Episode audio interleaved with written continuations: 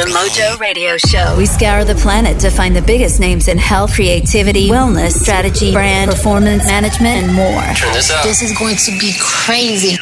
This is Jason Overcome Redman. Hey, I'm David Costa. Hi, this is Cal Newport, author of Deep Work. G'day, this is Ryan Park. I'm Batman. This is Ivor Davies from my town. I'm Andrea Burk from the Canadian National Women's Rugby Team. I'm Lucas speaking the. This is Tate Fletcher, Cage Fighter. Listen to Mojo Radio Show, or I'll be coming to see you. Then we ask them the big questions. Oh man, this is such a great question. You've actually landed right on the mark. That's a, another really good question. It was great talking to some clever dudes, frankly. I've gone probably a little bit more in depth with you than uh, that I have in the book. I've done like 500 interviews, but nobody asked me about this. oh wow! And sometimes we talk about darts.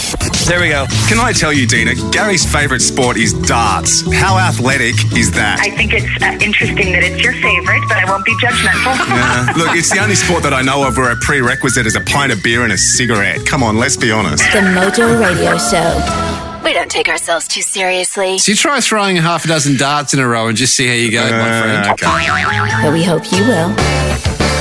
I got my mojo working but it just won't work on you. Hey, everybody, uh, good to have you on board the big red bus that we call the Mojo Radio Show. As always, we're on the lookout for great people from anywhere in the world, those that we think have their mojo working in some aspect of their world. And we talk to them, we find out what they do, how they do it, so that we can apply it to our own world to get our own mojo working, or perhaps share with a friend who's just feeling out of their lane. Our driver, as always, behind the panel, making it sound all proper like. Robbo, how's the clutch feel today, mate? Mate, the clutch is uh, feeling really good, actually. We're an express to all things mojo today. Good. And our automated studio assistant, uh, a world first, Lola. Hello, Lola. Hello, boys. AP, are you present? Yeah, I'm over here. I'm inside the cake.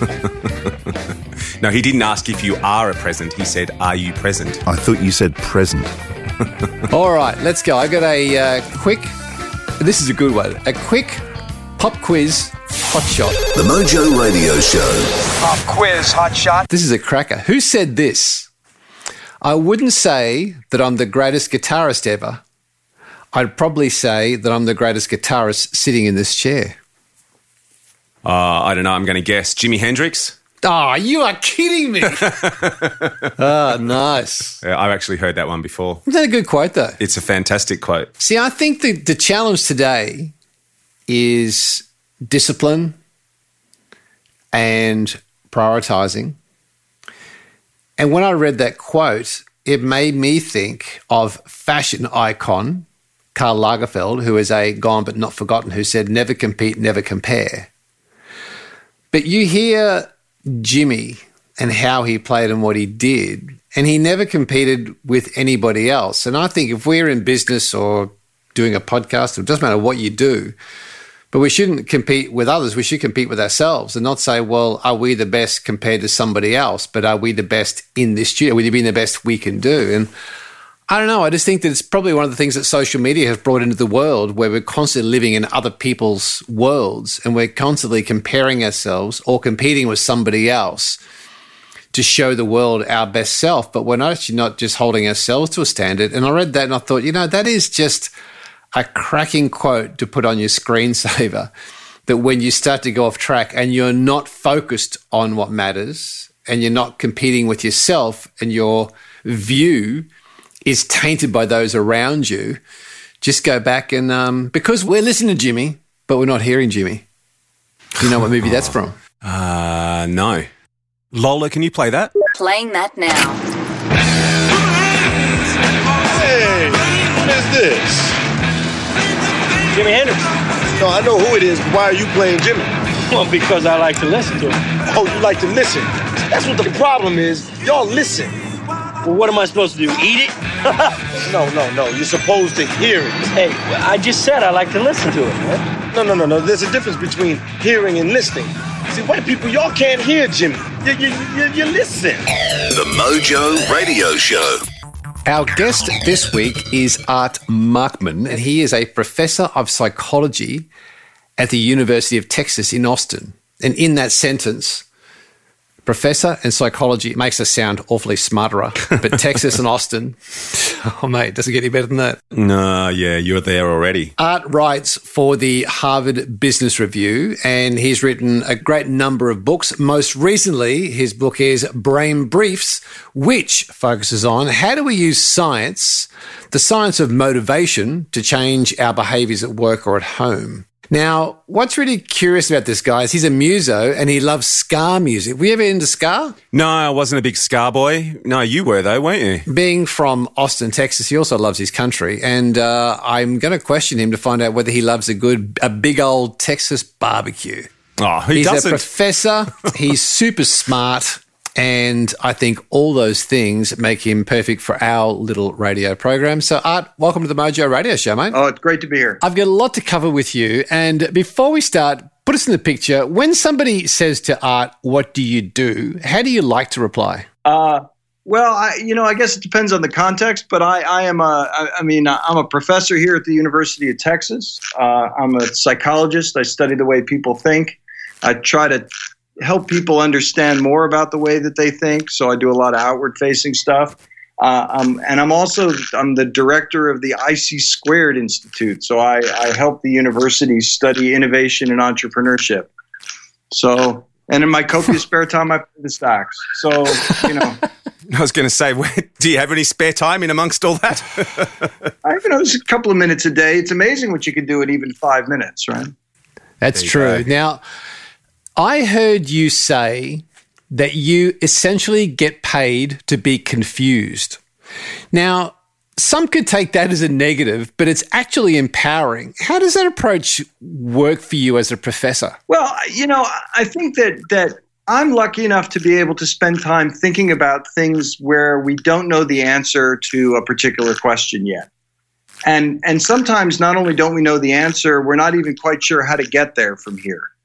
And and so unlike many kinds of you know, if you're on the phone with customer service from your mobile phone provider, you want an answer now.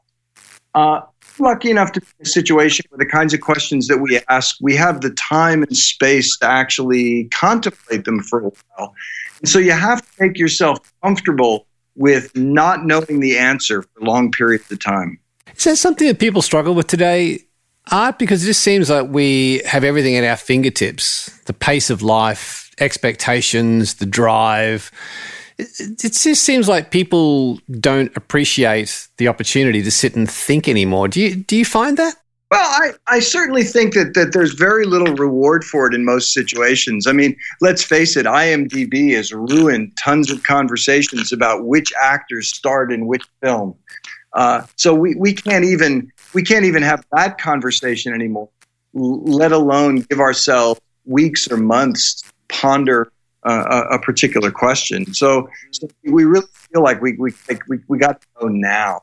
And, and, I think that there's there are a lot of hard problems that need to be solved in this world, and they're not going to be solved now. They're going to be solved by by giving ourselves some time to think about it, and and giving ourselves some time to to learn about things that aren't obviously relevant to whatever it is we're studying at the moment. Well, that's gold.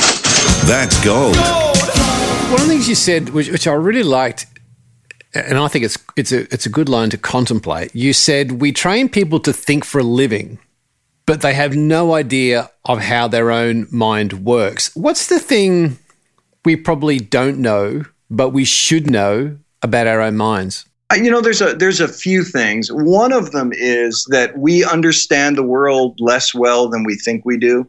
So one of my one of my favorite phenomena is was was uncovered first by uh, by Frank Keil the psychologist, and one of his uh, his students, Leonid Rozenblit, and and they they coined this term, the illusion of explanatory depth, which is this belief that we understand the way the world works better than we actually do, and and this turns out to be really important because th- this this ability to understand the way things work, to, to to answer the question why, to use what psychologists call causal knowledge, that's the stuff that allows us to answer a question in a new way rather than just executing a procedure. And so, if you don't even know what you don't know, then you, you are missing knowledge that would allow you to manipulate the world and you don't even know you're supposed to look for it.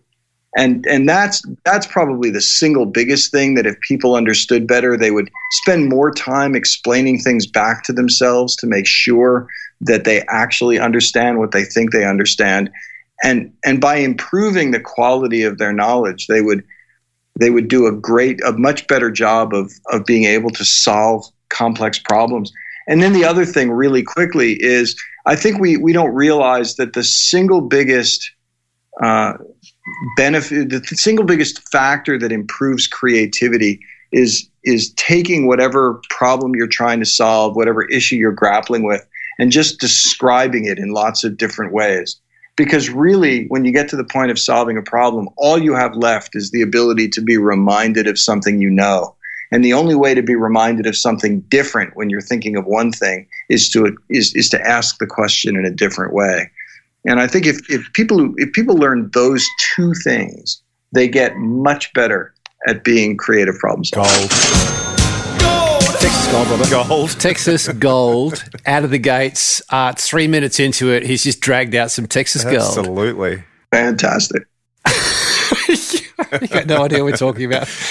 Uh, and it's interesting. I, I heard a guy recently, he said to me that he worked for a boss and his boss would set him a task. He would come back to his boss, and his boss would challenge him to say, Convince me that you're convinced.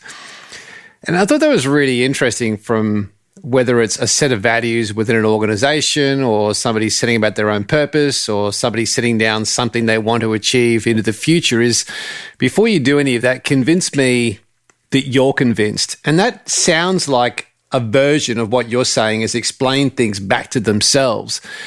Do we almost have to convince ourselves we're convinced before we go and convince somebody else we're convinced? I think it's a great idea to do that because if you don't try to convince yourself first, you may discover in the moment that you're actually not sure why you believe what you believe. And and mm. and that's a you know where you where we uncover that illusion of explanatory depth is in that moment when somebody says, "Well, okay, why?" and you start to give the explanation about a third of the way in, you realize there's nothing there. Uh, it, you know, it's it's like your your explanations that that little set of Russian you know dolls that you have to open up and and you you open one up and you realize it's empty after that. You know what that was, Gary? That was a really convincing answer.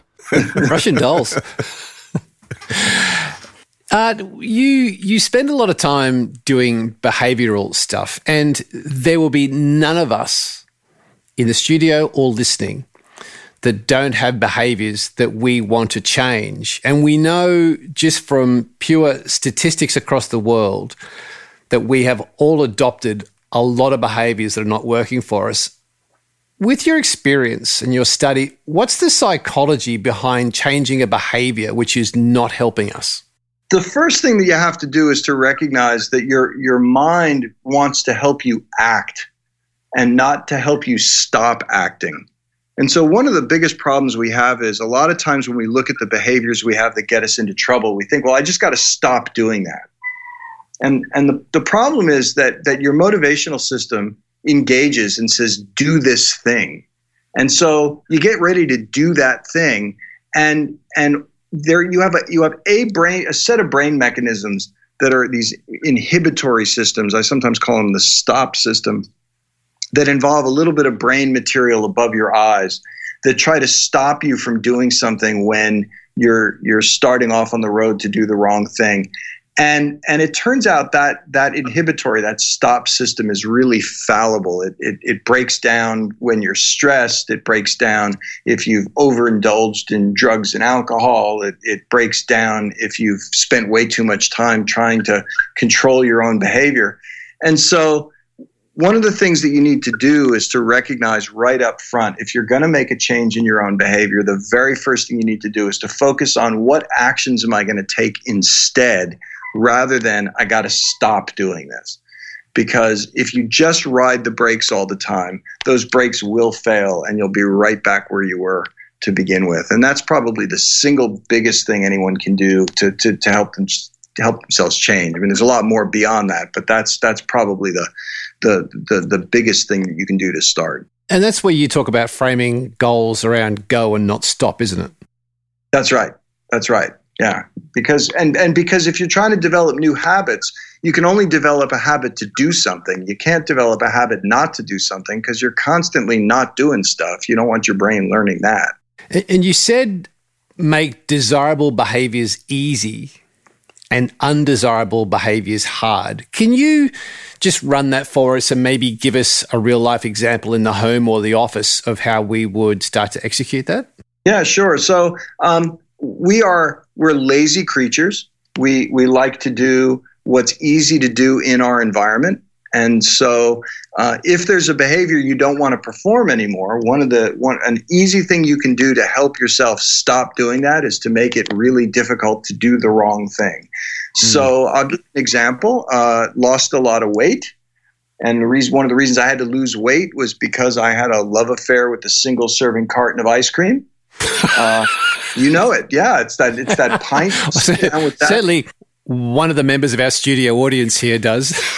hey, they haven't made a Tim Tam ice cream yet. Yet. And so, so I, I, one of the one of the discoveries I like to share with people uh, that that that I find to be really helpful is it turns out you can't eat an ice cream that isn't in your freezer.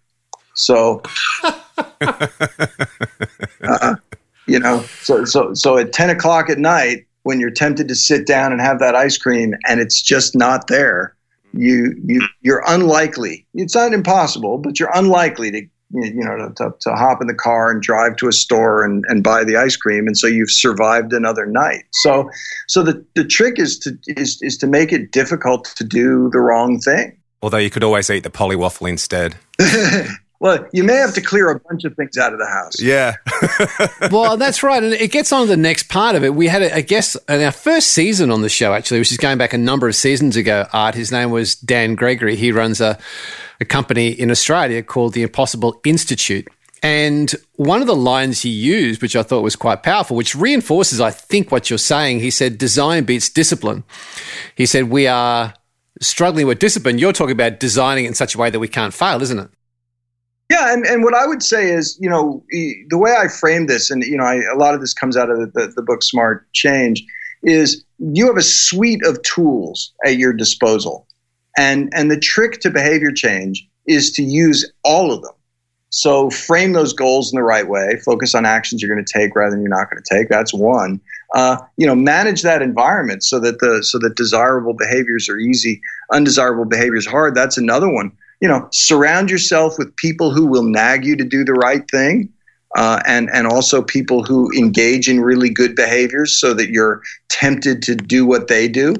You know, those, these are all things that you can do that that will that will keep you on the path that that you've decided you want to be on. Is this a version of focusing on the process, not the outcome?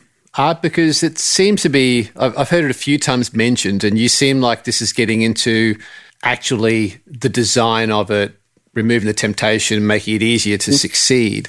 Is that part of this focus of process, not outcome? Yeah, absolutely. You, you want to be sure that you are engaging in a set of daily behaviors whose accumulated impact leads to whatever the desired outcome is.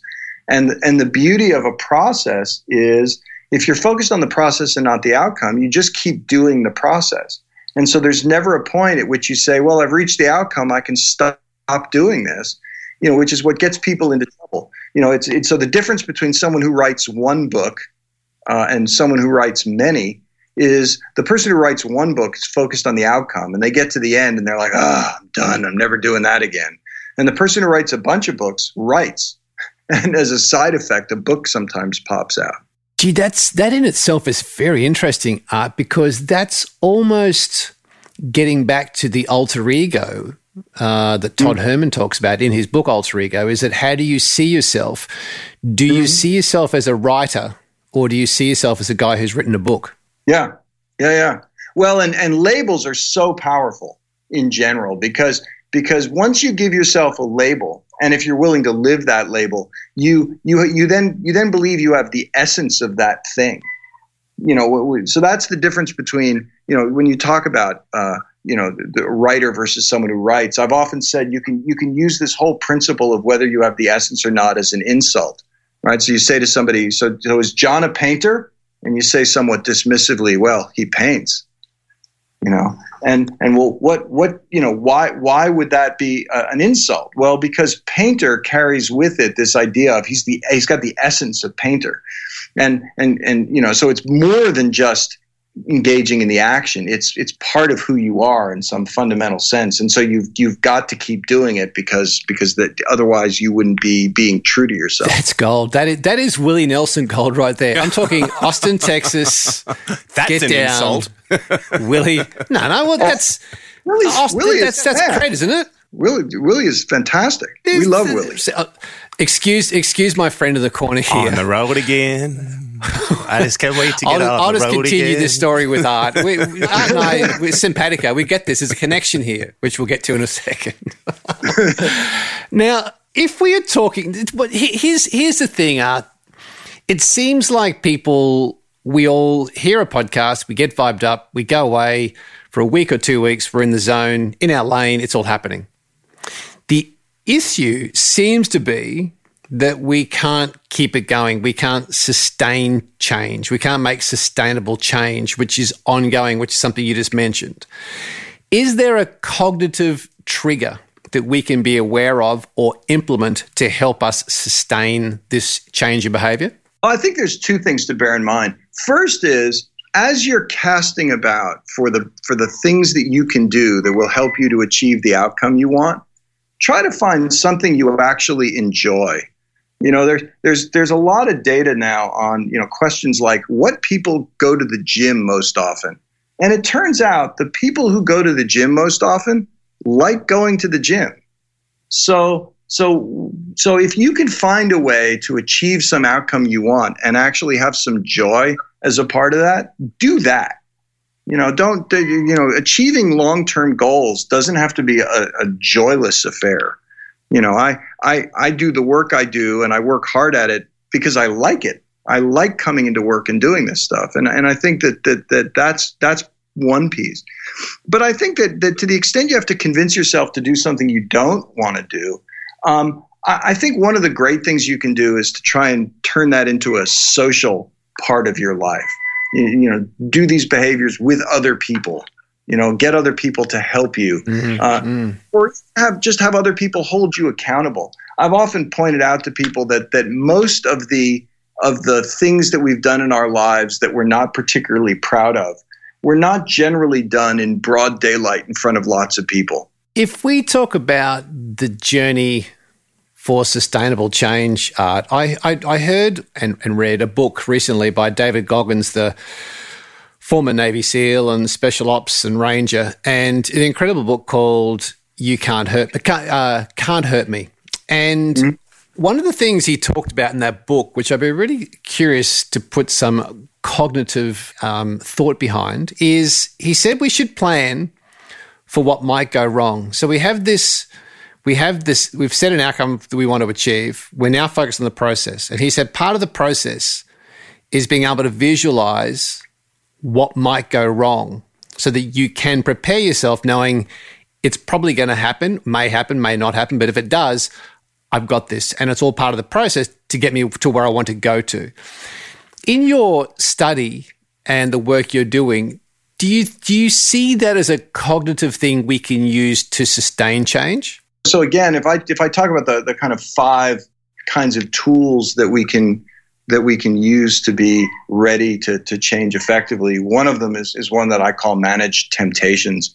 And one of the aspects of that mean it, requires being really aware up front of what the obstacles are going to be and preparing for those as much as possible in advance. Um, if you have to if you have to deal with a temptation when it happens, uh, there's a possibility you're going to give into it. But if you're prepared for those obstacles beforehand, then you've you've already got something that you can execute. You know, I tell people who are trying to lose weight, uh, you know, you come upon the the dreaded uh, lunch buffet after a long business meeting. You know, the, the, the so so the so the morning meeting goes long, and now you're starving, and suddenly there's all this delicious food piled up.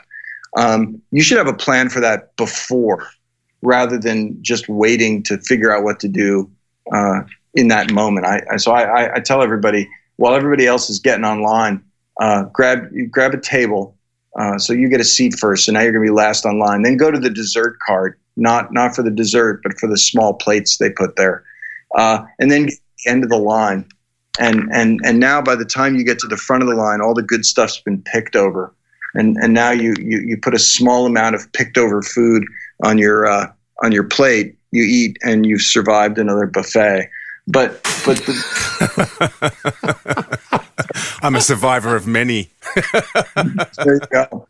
Uh, and and and the but the but the trick is, you know, whatever you decide to do, to be thinking in advance. Well, what are some of the things that are going to go wrong in my world, mm-hmm. and and then how how can I make sure that they don't go wrong, that they don't derail my my attempts to change. Good old lunch buffet, Gary. Your biggest beef about those sort of meetings, isn't it? The crap beef. they put on the Ooh, table. Beef. You're speaking my language. Beef. Mm. Art, I've heard you talk. And this is this is a curious one for me. I've heard you talk about the fact there can be a sense of shame or guilt that accompanies goal setting. Where, where does that sit? How, how does that become a hindrance? Well, you know, it's it's it's interesting. I mean, so so guilt and shame are both emotions that are related to uh, to the um, to whether you achieved a particular goal. and and they're slightly different emotions. So guilt is an outward facing emotion. I feel guilty when when I've done something wrong and and and and I was responsible to someone else for it. Uh, whereas shame is an inward facing thing. I feel bad about myself because of the failure to achieve a goal. And you know, the, the data on this suggests that shame is is almost never helpful in any way. Um, because because if you begin to feel bad about yourself as a result of of failing to achieve a goal, then you begin to think, well, I'm just not the kind of person who can do this, and then you stop trying. Um, guilt can sometimes actually be useful in the sense that it may provide you with with some energy to to avoid temptations or to make reparations for something bad that you did because you feel like, well, I I owe someone else because of the the mistake that I made or or the bad thing that I did. So, but but if you find yourself in a situation where you're really feeling shame, one of the things that's important to do is is is to really remind yourself that that behavior change is fundamentally two steps forward and one step back. And mm. and the real difference between the people who succeed and fail at their long term goals is what they do on the day after they take a step back. You know, if that step back becomes many steps back, then uh, that that makes it hard to overcome. But if, if you learn from each of the of the bad days you have and turn those into fuel to do better and and lessons to do better, then you you succeed in the long run. God, this is good. This is good. Uh, this is good stuff. It's if I can take a little off ramp, which I think will come back onto this highway, but upward social comparison. Mm-hmm. I want to see whether this all feeds into the same highway here. Art, you the, the, where I came across your work, and I, and I actually find I think your writing's terrific. I really enjoy the way you you write and express concepts that are obviously sit in psychology, but show themselves in our real world. And you wrote a blog, which is where I came across your work, called Why Everyone Else Seems to Have More Money Than You. And in that story, you talked about how we compare ourselves to someone else who looks to be better off than us. And it's called upward social comparison. The question I've got is because of social media, is that becoming more and more an epidemic where it's easier for us to compare ourselves socially through social media with everybody else? And if it is, is that having a real effect on our happiness, our fulfillment, and even our well being? Yeah. Uh, yes and yes. So um, the thing about social media is we get this this constant view into other people's lives, which which and and and a lot of other people's lives, which which means two things. One that uh, that you're you're constantly being given opportunities to make comparisons, but but more important than that even if everyone was representing themselves on social media uh, in, a, in, in a truthful way, which we know they're not, um, but even if they were, uh, you'd be guaranteed the more people you come across to find people who are better off than you are. And then on top of that, everyone's curating themselves the, their their presentation to to to make themselves the best possible version of who they are, and so we're just we're just surrounded by opportunities to look at people who are better off than we are in some way, whether it's financially or in their career stage, or they their family just looks like better people, and so. Uh, so or all of the above. And so and so in that situation, you just you're giving yourselves a, a lot of opportunities to feel bad about where you are in life. So that leads on to the next question. So if I look at somebody who has that bigger house or has whatever, I should feel dissatisfied. And Right. then you said that dissatisfaction dissatisfaction is actually a good thing because it should give you the energy to act. Wanting something creates motivation. But then you said dissatisfaction. Dissatisfaction? Dissatisfaction. dissatisfaction alone can be frustrating. My question is what else do we need along with dissatisfaction? dissatisfaction. More coffee for Mr. Burt Whistle, please. I don't make coffee. I just put my teeth back in again. What else do we need along with dissatisfaction? This man is an author. I speak good proper English. Well, as long as he's not doing his own audiobook, it's fine. Uh, Uh, Robbo does that for me. the gap between present and future. So that gap could be between your present and your desired future. It could be the gap between you and somebody you're, perce- you're perceiving. That creates dissatisfaction. Then there's the question of is there a bridge across that gap? Do you see some path that would enable you to make progress to, to, to achieve whatever it is that you don't yet have? And so mm-hmm. if there's a bridgeable gap, so you look at the difference between you and somebody else and think, I know how to get there, I just have to work at it, then it's motivating.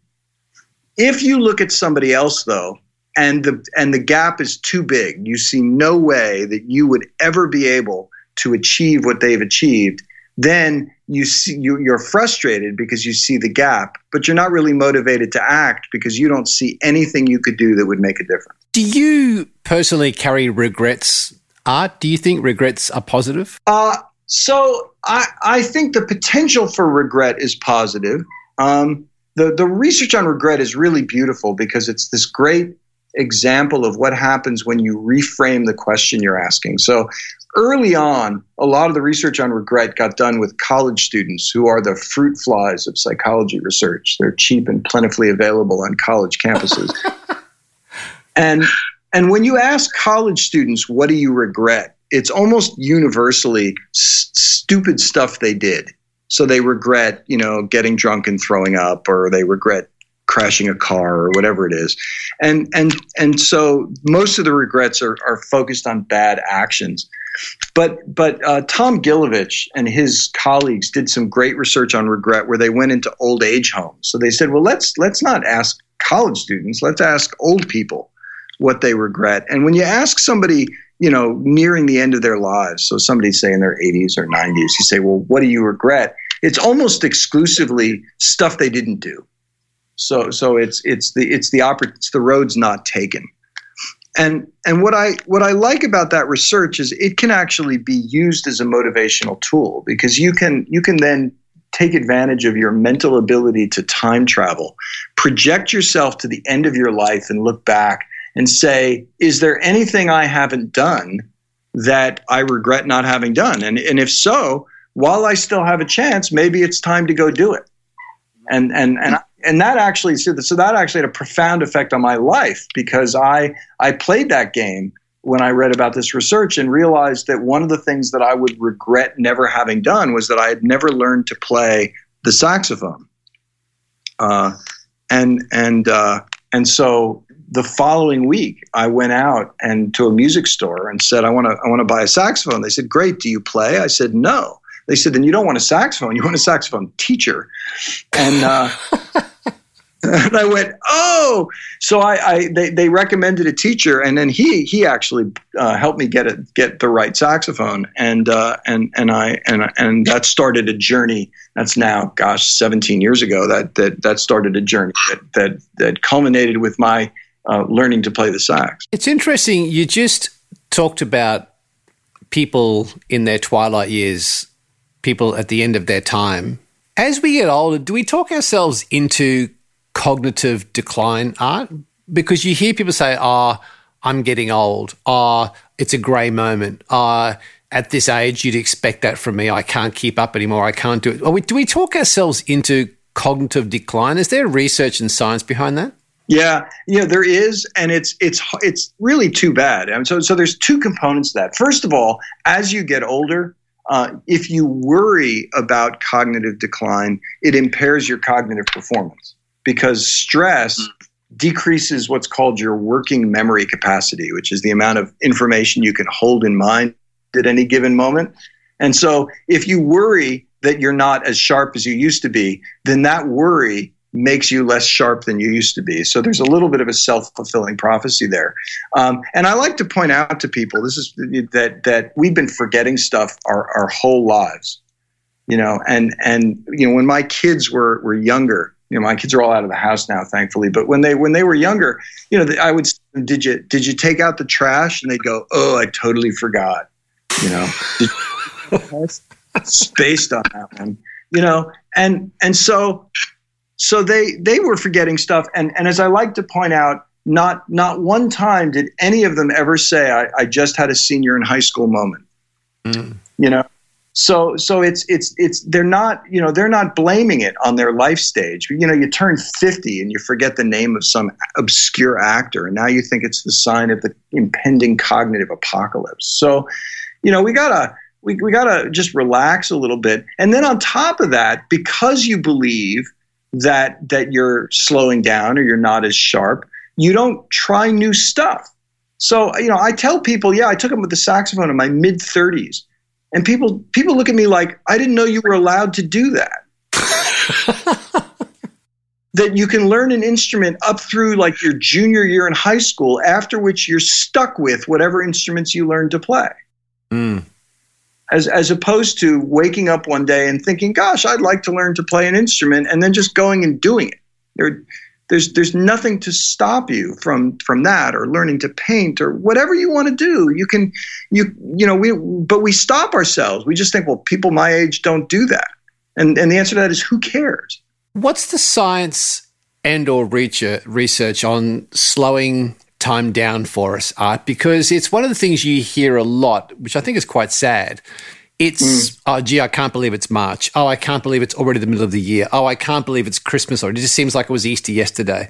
Is there something we can think about, implement, challenge that can slow down how quickly time is going in people's minds? Uh, there's a little you can do. You can't do it completely because mm. one of the things that happens is landmarks in your life compress time because they make you feel mentally nearer to that same time in the past. So when you get to the holidays, for example, you know, if there's a typical Christmas celebration that you're a part of, for example, then then if you're surrounded by, you know, all of the elements of that celebration, that calls to mind who you were in all of these other years when you were celebrating the same thing. And so now suddenly you're mentally close to not just where you are right now, but where you were 20 years ago at the same, you know, in the same situation. And so the older you get, the the more years there are that you get to compress together. And there's not a heck of a lot you can do about that. And that can make you feel like, gosh, it wasn't it wasn't I just 20? Uh, but but at the same time, there are other things you can do to at least make the years that you live feel a little longer. and one of the most important things you can do is to do new stuff. Because because when you do anything new, your brain wants to learn that because it thinks, well, this is new, I might need this later. And so the more that you try new things, visit new places, take up new hobbies, interact with new people, have new conversations, the more of that you do, the more that your memory is filled with stuff that happened recently. But if you go to work on the same route every day, do the same things, spend your time with the same people, and eat the same foods, your brain doesn't really feel the need to learn a whole bunch of stuff because you're just doing what you did last time. And now, when you look back over a period of time, you think, well, nothing happened. So the last time I can remember anything interesting happening was five months ago. I can't believe how much time has flown. If I'm looking back in your words, a lot of people today talk about gratitude. And we had mm. Marie Gromberg, who's a mountain climber, who said that gratitude is the superhighway to happiness. What's the sweet spot between gratitude and dissatisfaction? A lot of it depends on what you what you want in the moment and and what you're hoping what you're hoping to accomplish. So dissatisfaction is the fuel to move forward. And in the moment, you may be dissatisfied with your current state. Um, but, but you may actually still be happy if you feel like you're making progress towards that. So dissatisfaction can be motivational and can be and can create um, enjoyment of the process.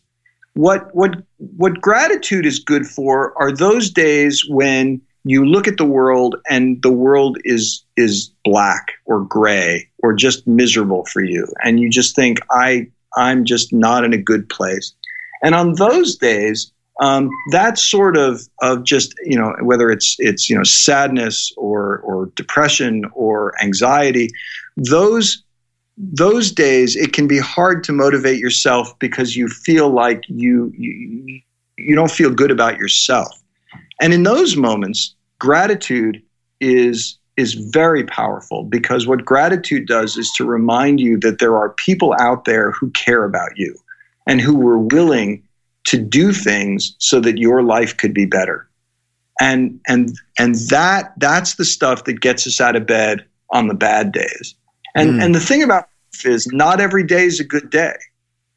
And and so you need strategies for taking advantage of the good days but you also need strategies for doing the best you can on the bad ones. You've said that the bad days actually can be an advantage to us as well, Art, because I think something you said was successful people identify all the flaws in what they mm-hmm. just did because you can't fix an area that you're not aware of. And right in saying that, and I think that I think this fits back with gratitude, but it, it, sounds like that needs a certain sense of humility. That you have to be humble enough to know that you have got areas to improve upon, or this went pear shaped. What, what is the psychology behind that? Where does humility fit into this whole picture? Yeah, well, it's it, partly it's it's it's humility, and it's also it's also a mindset. It's it's it's it's a recognition that your self worth doesn't need to be measured by what you're able to accomplish right now. You know, you can. I, I look. I, I, you know, if you do a good thing, I, I certainly recommend celebrating that. I'm a big fan of celebrating college graduations or or promotions or somebody publishes a paper or a book. By all means, party on. But but don't get so focused on just the achievements. You know, it and because because you know there there are always going to be things that you don't know how to do. There are always going to be people who know how to do things that you don't.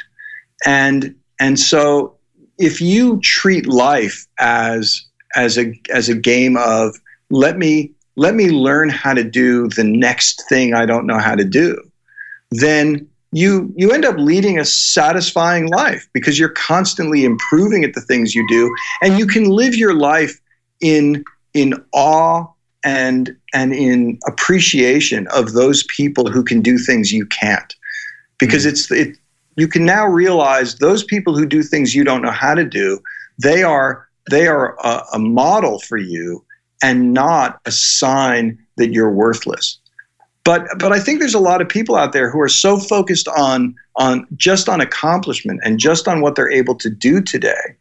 They view the people who are more accomplished or who can do more things that they than they can as a as a threat and uh, and and then you you know then then you you live your life in constant fear that you're going to discover somebody who's just better than you are at everything, as opposed to better than you are at everything today, but tomorrow's another day. Elon Musk was written up in Ashley Vance's book as being someone who read very, very widely. Like he he read about topics that were completely unrelated to his interests, and mm-hmm. that's something that I. It's it's it's it, it is fascinating how often you read that now about the people who are making real change and or mm. doing something that's different or uh, successful. They read widely. Then I, on the other hand, I hear people saying no you should pick a topic that you want to be excellent at and deep dive and study that topic and the fringes of that topic. Where do you sit as a psychologist on is it reading widely? Do you go deep on one thing or the fringes? Like, do you have a, an opinion on that? I, I do. Uh, I think I have an opinion on everything, but I, have, I particularly have an opinion on this. and but but but my opinion is is is the answer what I what I consider to be the answer to every hard question in psychology, which is it depends. But what it depends on is what you're trying to accomplish exactly. So if if you are operating in a fairly well understood domain and your goal is to really be the best at it, then you should do that thing over and over and over and over and over again. So you know, if you want to play chess, you got to study an awful lot of chess. Hmm. And if, you know, it's a pretty well understood domain. And frankly, if you want to be a concert classical p- pianist or, or musician, man, you gotta you gotta just study that over and over and over again. And you know, in that area. But but if your goal is to do things to, to find solutions to problems that no one has ever come up with before. You know, so so you know the the Elon Musk is you know his his his interest is in trying to do things that people haven't done yet. And and and when that's your interest, then it turns out it's useful to read really widely because a lot of times the the the germ to the solution of the problem that you're trying to solve is likely to come from some far-flung area that no one has bothered to juxtapose yet. And the day that you put those two areas together, you realize that there's an insight that puts you on the path to a solution.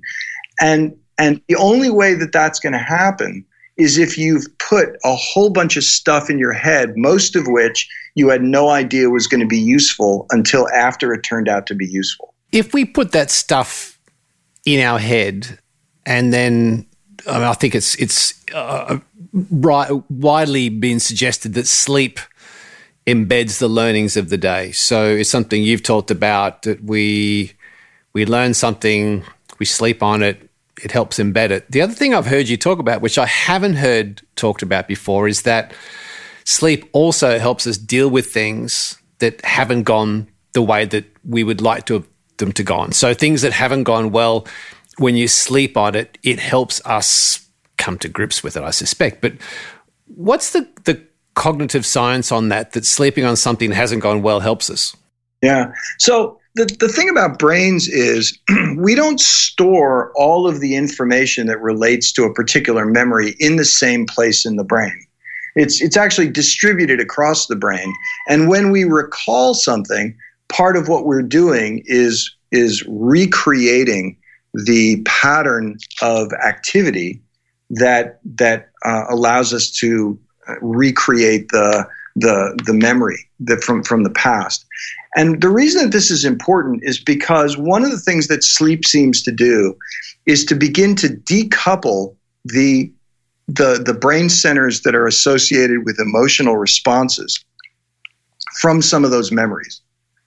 And so the what what sleep allows you to do is you can now think back to some bad thing that happened.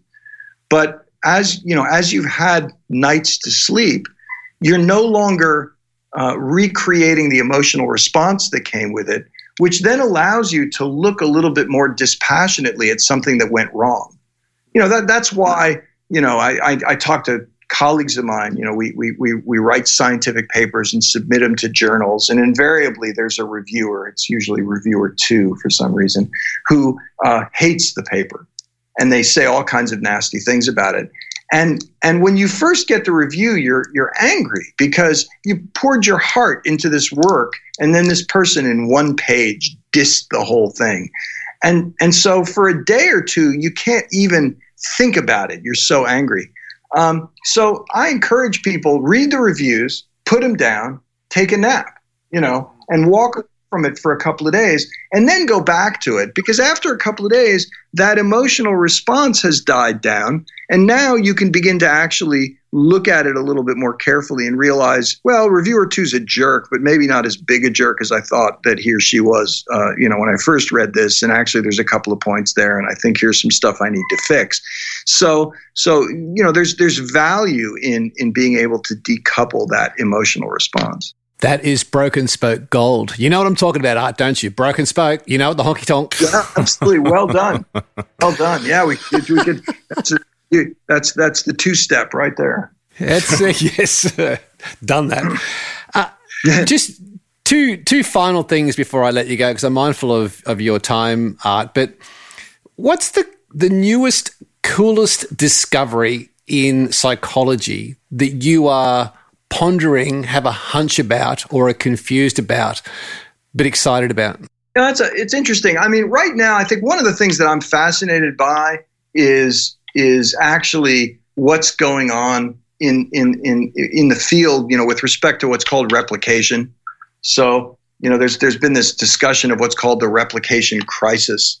You know, and and and and the recognition that that uh, for a variety of reasons, some number of the studies that got done in the past um, were probably shoddily done in one way or another, and and that we have to wait to see which ones of those are going to hold up.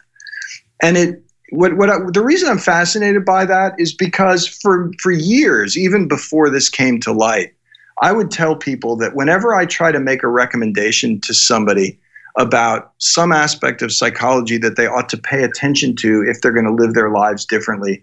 I've always told them the research that they use ought to be at least 15 years old. And and and I, I believe that even more firmly now that that you know a new finding comes out, it's tantalizing, it's exciting, but but if you're gonna if you're gonna actually change the way you do things, then let the field sort itself out a little bit and that to me is just something that I've been I've been paying a lot of attention to how this is going and talking with various colleagues about that and and you know so I'm I'm I, I, you know, I'm, I'm interested to see how the methods that we use change uh, as a result of the recognition that that some number of studies people do are are uh, you know really really up to the right standards. Just one final question, probably the big question of the whole interview, the time you spent with us is I know you play sax, you love jazz and ska. We've never had somebody on the show ever in six seasons who was into ska. Who who's the ska band that's had the biggest influence on you? So, um, you know, I, am going to answer that question. It, it actually goes to, to both to, to, to the two ends of of the the the, the ska genre. Um, so so one of the early ska bands out of Jamaica was the Skatalites, and uh, you know they they just really great instrumentals largely. A little bit of vocal in there but but a, largely these instrumentals where they play these beautiful tunes. Sometimes they were written sometimes they would take a, a song like the themes of the guns from navarone and you know and then just solo out of that it's just beautiful and and I, I I really love that. And then and then about gosh about two years ago, the band I'm in here in Austin, Phineas Gage, we actually got the chance to open for the Skatalites or for, for, for the what the band that calls themselves the Skatalites, which has one surviving member of the original group, uh, and then a bunch of younger musicians. But boy, what a that was a terrific experience. And and so on the one hand, you know that is this that stuff really intrigues me. But the other thing that I'm fascinated by is here in Texas there are a lot of of Latin ska bands. I mean, you know, bands that are that, that draw their roots from Mexico that play this really punky, dirty, beautiful, you know, a lot of great musicianship, but but but but very much on the kind of punk end of ska. That that and and we've had a chance to play with some of those bands and hear some of those bands, and I love that because we really started out, you know. Um, our band started out initially as a as a as a kind of a, a, a um, we were a wedding gift to somebody. Somebody put a band together to play for a friend's wedding, and we had so much fun. We kept playing, and so initially we were sort of in the middle, playing a lot of the kind of you know mid '80s English ska. Oh, the Selecter uh, and the specials and that sort of stuff. Is that the yeah yeah yeah exactly. But but what happened was we started writing some of our own stuff, and and a lot more of that was really influenced by either the early kind of you know Jamaican ska or this later punkier stuff. And uh, and I just I really just I love some of these new bands, you know, uh, Los Skarnales and uh, Los Cortados, and yeah, some really fun fun bands. So he, here's the big question for you then, Art if you yeah if you drag yourself out of bed of a morning, you're sort of you know feeling a bit you know a bit lax. Nothing's happening. The brain's not working. I can't imagine that actually with art. The coffee's not getting you motivated. Yeah. If you're in the car or you're on the bus, what's the song you go to then to get your day cranking? You know, actually, uh, that's a that's a really good question. Like I don't I don't have a single go-to song. I mean, the beauty of being in Austin is unlike most people whose whose whose musical taste seems to end at, at the age of 15. Um, the, the the beauty of being in Austin is I'm constantly being exposed to new artists and and and hearing new things. And so and so it's there's there's there's never been a go-to song. Um, you know, actually, oddly enough, I've gone back to the future on on you know lately just because because like so many people, I, I went out and saw Bohemian Rhapsody, and so you know I've I've you know turned back. I was I had kind of gotten not just stopped listening to Queen songs, and suddenly they're back, and I've been enjoying that. I'm sure in about three weeks I'll be tired of that, but uh, but you know I I just I I love hearing you know hearing hearing new new stuff. Um, you know, uh, Gary Clark Jr., who's who, who came out of Austin. You know, some of his his his latest work has has been really fantastic. Who are the uh, Mexican bands? That, can you s- repeat the names of those so we can get them? Huh? Yeah, yeah. So uh, Los Los Skarnales out of Houston, they're really good, and uh, Los Kurados out of um, out of San Antonio. Uh, this, and, and Los Los, have a ton Los of Nados. Scarnal. So ska. Or Skarnales, S K A R N A L E S, and then uh, Kurados, K U R A D O S. I'm gonna, look them up. That sounds Gary's, really. Gary's uh, going to go to the wardrobe and get out his pointy shoes and his tight Yeah. white pants and You got, get going, got aren't you, your Gaz? checks oh, mate, I, I, I was I was a rude boy from way back. You know what I'm talking about, Art. I was uh, I was a rude boy, the pork pie hat. Uh, and, Nice. and it was because it came out of that. Ska was an interesting area because it came out of the punk. Then punk Mm-hmm. went into kind of new wave, and new wave slashed into ska, and it was that whole genre Yeah. was fascinating. I was into all that, and that's why uh, hearing this new, almost new category of music coming out of Mexican Spanish ska that just sounds fascinating. Yeah. It is. I, I love it. It's and I love the fact that it that the music is evolving because to me, you know, music is a living thing, and it's it, it you know it has to it has to keep growing, and that's that's that's really what's so fascinating about it is that it can go. It, it didn't have to stop in 1988. Art, I honestly could talk to you for hours. There is so much stuff that I haven't even gotten to yet into areas that I know is your expertise that I'm just fascinated. Uh, The way you articulate, uh, the way you share your learnings, put into a real world environment where we can take learnings away. It really has been terrific, mate. I've thoroughly enjoyed hearing your thoughts, your philosophies, your experience. Where where would people go to to learn, more about you, the work you're doing?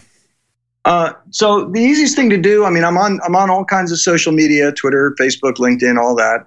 Uh, you can find me at at smartthinkingbook.com, which uh, has links actually to all my books, including uh, I got a new one coming out in June called "Bring Your Brain to Work." That'll be the That'd be a Be good idea. copy that, Robbo. yeah, thanks. and uh, and I uh, and and and for people who want to, you know, a very brief podcast, uh, do a show here out of Austin called Two Guys on Your Head, that uh, it's seven and a half minutes, so it doesn't require a significant time commitment on anybody's part. Uh, but it uh, it's it's uh, there's if, if uh, in in the U.S. we have a, a, show on NPR that's called Car Talk. It's two two old guys talking about '79 Toyotas. Uh, we're sort of like that, only we're talking about the mind instead. Mm. We could we could you and I could sort of do a hybrid of one of those shows, Gaz. We could sort of do two guys who don't bring their brains to work. or two work. guys that are totally out of their head. Yeah, that's it. um, but having listened to you guys, it's you and Bob, isn't it? That's right, yeah. Uh, it's certainly worthwhile looking. We'll, we'll put a link to the shows in our show notes. They can go and expand more information about you and Bob because you guys seem to get on really, really well together. It's a good show. Thanks, I appreciate it. Yeah, Bob is a, is just a really wonderful human being. Uh, mm. And so, it, you know, I've, I've, only known him maybe, you know, eight, eight or nine years, but I feel like I've known him my whole life. Well, mate, this has been a real privilege. Thank you for your time. Thanks for sharing. Thanks for giving us such Texas, Texas Austin gold through the show. And mm. um, I hope we can, uh, we can keep in touch with you, mate. Uh, absolutely. It was a pleasure talking with both of you and uh, look forward to having the chance to do it again. If you make it down to Austin, Texas, let me know. Oh, you got it. I was going to say, don't tell Gary that. He'll be knocking on your door tomorrow morning. we'll,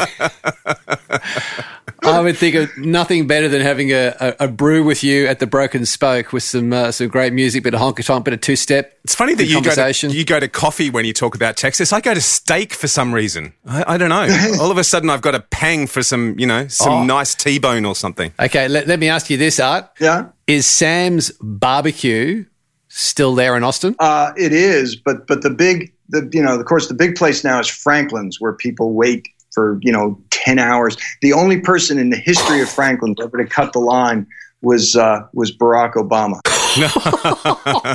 kanye west kanye west came to austin tried to cut the line they didn't let him Wow. Really? Wow.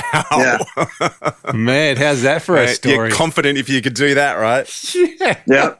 Well, this has been terrific. Thank you for your time, mate. Oh, my pleasure. My pleasure. Have a good one. This is a test of the Mojo broadcast system. The Mojo Radio Show. You asked some really good questions in there, but you missed one. Mm. What's his favorite barbecue sauce recipe? Well, I guess that depends on whether he makes his own or just goes to Sam's and lines up. Well, surely a man of that stature makes his own. Don't Come know. On. That's an assumption. Don't know. Well, we need to go back. We need to get, get him, back. back. on. Get him back. the Mojo Radio Show. Here's the close uh, for our little program today. Have you been to see Bohemian Rhapsody yet? Mate, I haven't. I'll be honest. No, it's on my to do list. And yes, I am going.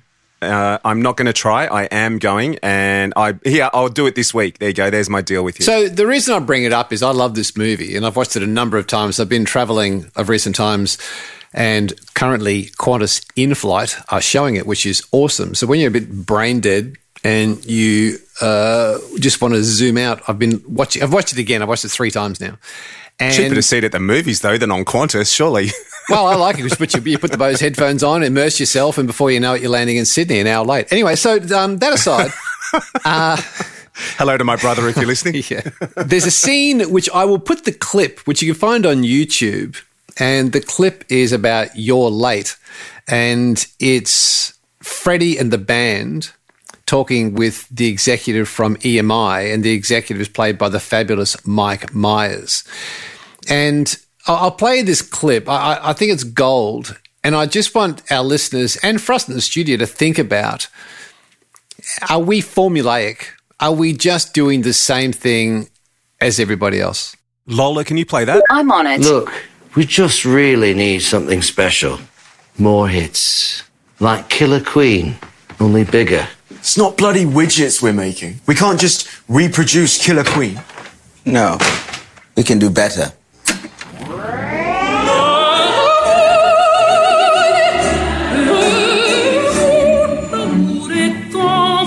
It's opera. Opera.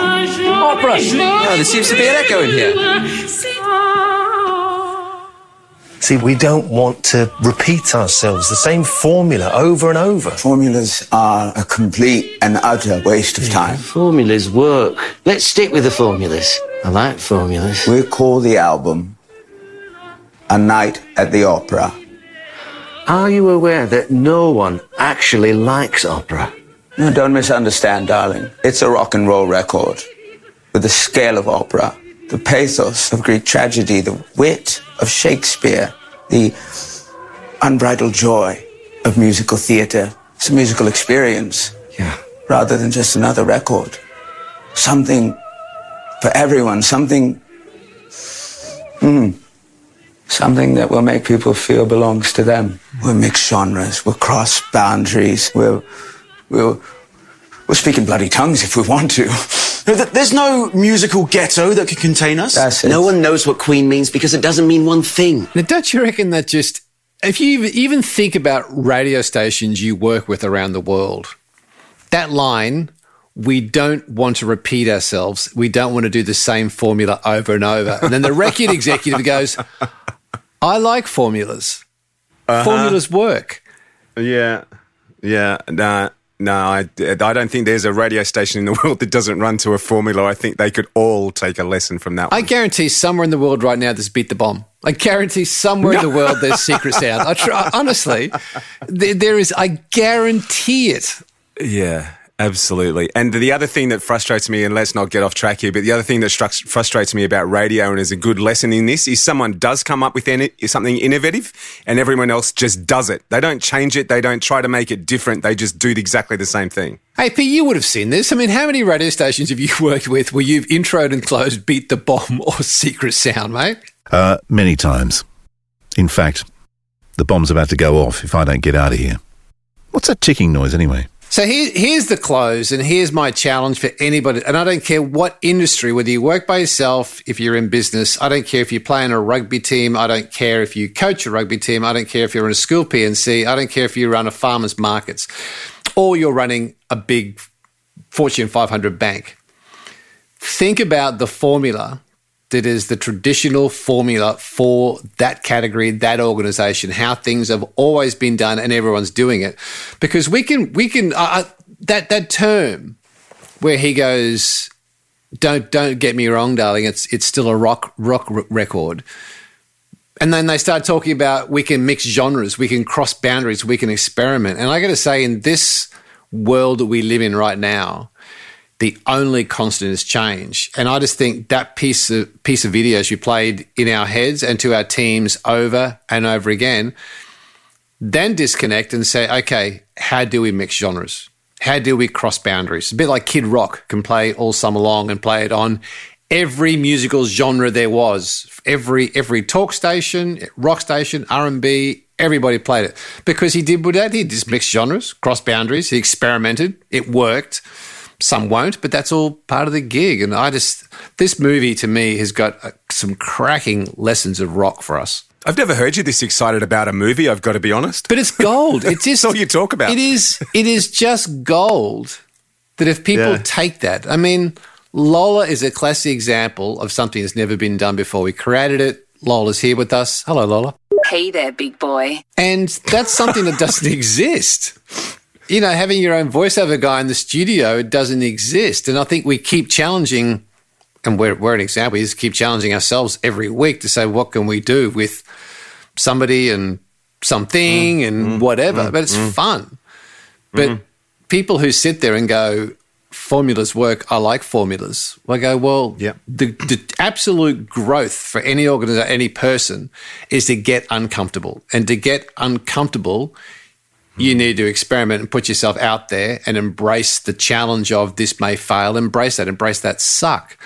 Honestly, I just think that in this day and age, those that do it can really write their own ticket and really jump ahead of their competition. That's why I'm excited by it. And the, the movie itself's a cracker. The kid who acted as Freddy, Rami Doovie Doovie, um, was brilliant.